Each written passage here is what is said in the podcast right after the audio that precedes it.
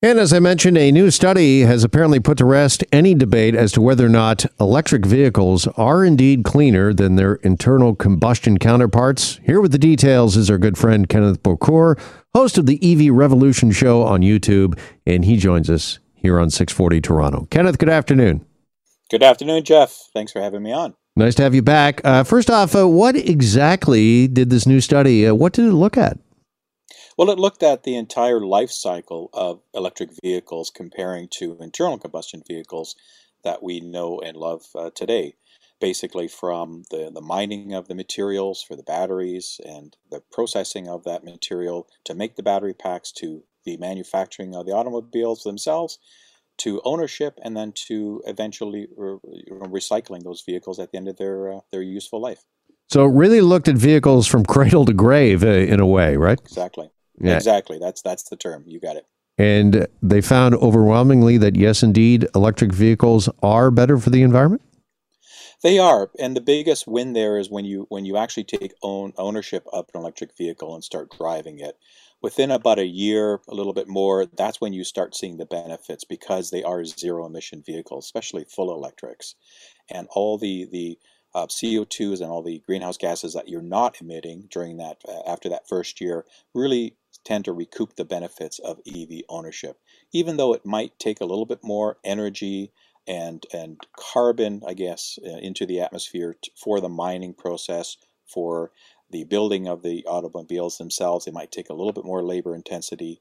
Uh, but you recoup those benefits when you start driving them for the rest of the life cycle of that vehicle, including recycling. And there's actually lots of elements now popping up to be able to recycle in excess of 90% of the battery pack materials themselves within uh, electric vehicles. Okay, is that a big leap in uh, technology when it comes to batteries?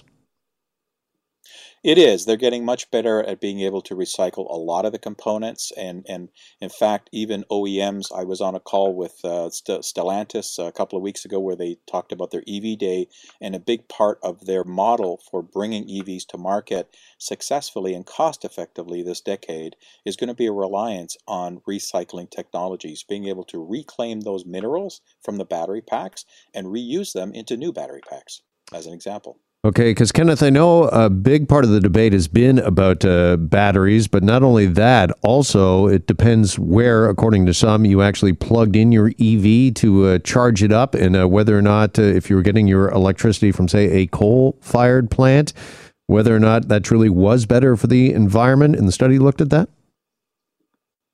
It did look at that, and it even found that in countries where they're predominantly relying on electricity produced from uh, you know dirty sources like coal, the benefits of full EV or battery electric only vehicles still outweigh the, the negatives even from coal produced electricity. Again, over the life cycle of the, the total ownership of the vehicle, if you buy an EV and use it for a couple of years, you may not see that recouping of, uh, of the advantages of driving an EV in greenhouse gas savings. But most typical users, and certainly here in Canada, where we will duct tape our vehicles after eight or nine years to keep them going for another five or so, uh, we try to use our vehicles to the max, and that's where the, the benefits of having zero emissions really shine. Will technology also uh, take care of that uh, debate as well as to where you plug in your uh, EV? Uh, what is the source of your electricity? Because are we getting closer and closer, or eventually heading towards, you know, a day when all EVs are solar powered? Well, that would be nice if we, if we can be uh, they can be solar powered, and I certainly technology is working that way. But most uh, governments and countries are moving towards much cleaner electricity generation, be it from other sources, especially uh, especially renewable sources like solar that you mentioned. So we are going to see that technology increase and get more efficient because it really is dependent on efficiencies for those types of technologies to get us there. But here in Canada and Ontario, if we, we use ourselves in, as an example, uh, we have no coal here. We have very clean energy. Uh, the majority is produced nuclear today, but there's still there's a lot through wind, through solar, and through hydro as well. All right, and you also mentioned how long we tend to keep our vehicles and uh, EVs. They are expected their their life expectancy is much more just because there are uh, fewer moving parts in an electric uh, vehicle. You're becoming an expert, uh, Jeff. You're absolutely correct. Much uh, less fewer parts. You know, probably about a fifth to a tenth less of what is in a regular internal combustion vehicle. And those parts, like electric motors, they're, they're built like tanks. They're pretty rock solid. You can get hundreds of thousands of kilometers out of those electric motors. So when you factor the durability of those components and and less number of moving parts, uh, less maintenance, of course, it equals a lot longer life. I mean, if anything, what we find here is is the bodies of the vehicles tend to start rusting and things like that because of the harsh winters and the salts and things like that that we use on the roads.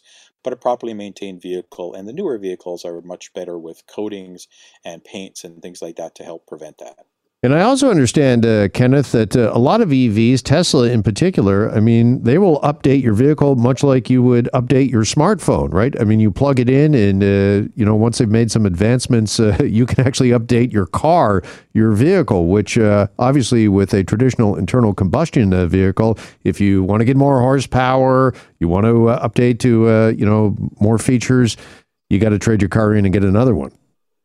Absolutely correct. You know, the, the term OTA, over the air updates, basically what it means, has become well known, synonymous with Tesla originally, but most of the manufacturers, if not all of them, now are doing that, specifically with EVs, because it's much easier to do. As you said, you can go in there with a software update and tweak the amount of energy in some of those algorithms and, and technologies that you use to produce the energy uh, to get the energy output from the battery to the wheels. And you can increase power at the click of a button, per se, like Tesla can do with some of their updates. And also vehicle features, um, you know, putting cameras in cars and doing different things with cameras and, diff- and sensors to be able to give you different experiences. Um, even in my own experience with my Model 3, you know, having the software update every couple of months, you know, I get something that's a little bit newer, and sometimes it could be drastically newer when they completely change the UI, but they, they try to make the experience better, and uh, that's the advantages of being able to do those software updates, is you actually get a car, uh, like you and I, Jeff, that get better with age. well, okay. Uh, I'll say that for you, Kenneth. I'm not so sure. The jury's still out when it comes to me. Uh, yeah. Finally, before I let you go, I want to ask you about autonomous driving because I've seen some headlines regarding uh, Tesla there. Where are we at when it comes to uh, autonomous vehicles? Well, I personally still think we're a ways away from fully autonomous driving, and uh, on a couple of fronts. One is the regulatory and legislative aspect. You know, we're not ready to kind of open the kimono to have cars driving themselves all the time on the streets in all weather conditions in all areas.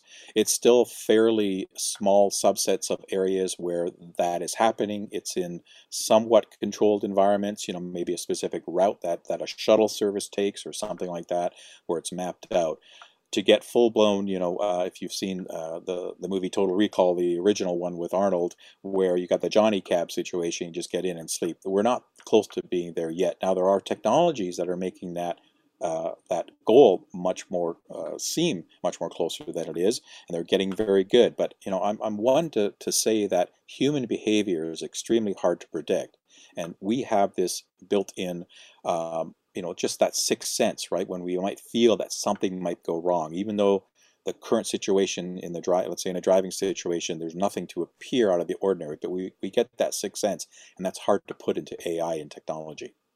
All right between autonomous vehicles self-driving vehicles and space tourism it's been quite a week. Uh, kenneth appreciate it, as always uh, thanks so much for joining us.